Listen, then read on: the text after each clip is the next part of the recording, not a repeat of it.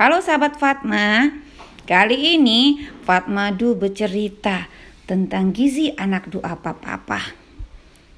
Lambatnya pertumbuhan anak itu disebabkan oleh pola makan yang tidak memenuhi gizi.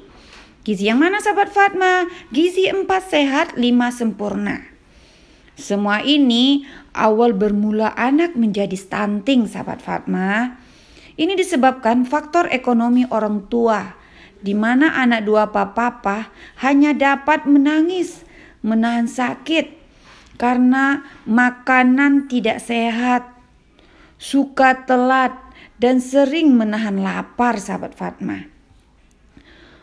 Menunggu belasan kasihan dari orang kaya yang punya hati yang mau berbagi, sahabat Fatma. Banyak anak duafa sering menangis menahan sakit hingga timbul sakit orang kaya, yaitu sakit tukak lambung karena sering menahan lapar. Makan mereka sahabat Fatma rata-rata anak duafa yang papa ini satu kali sehari. Makan jam 17 atau jam 5 sore. Hari ini esoknya lagi mereka jumpai pada jam yang sama karena mereka harus bekerja dahulu sahabat Fatma. Inilah temuan Fatmadu di lapangan. Semoga kita semua dapat berbagi di Yayasan Fatma visi sukses membantu para duafa.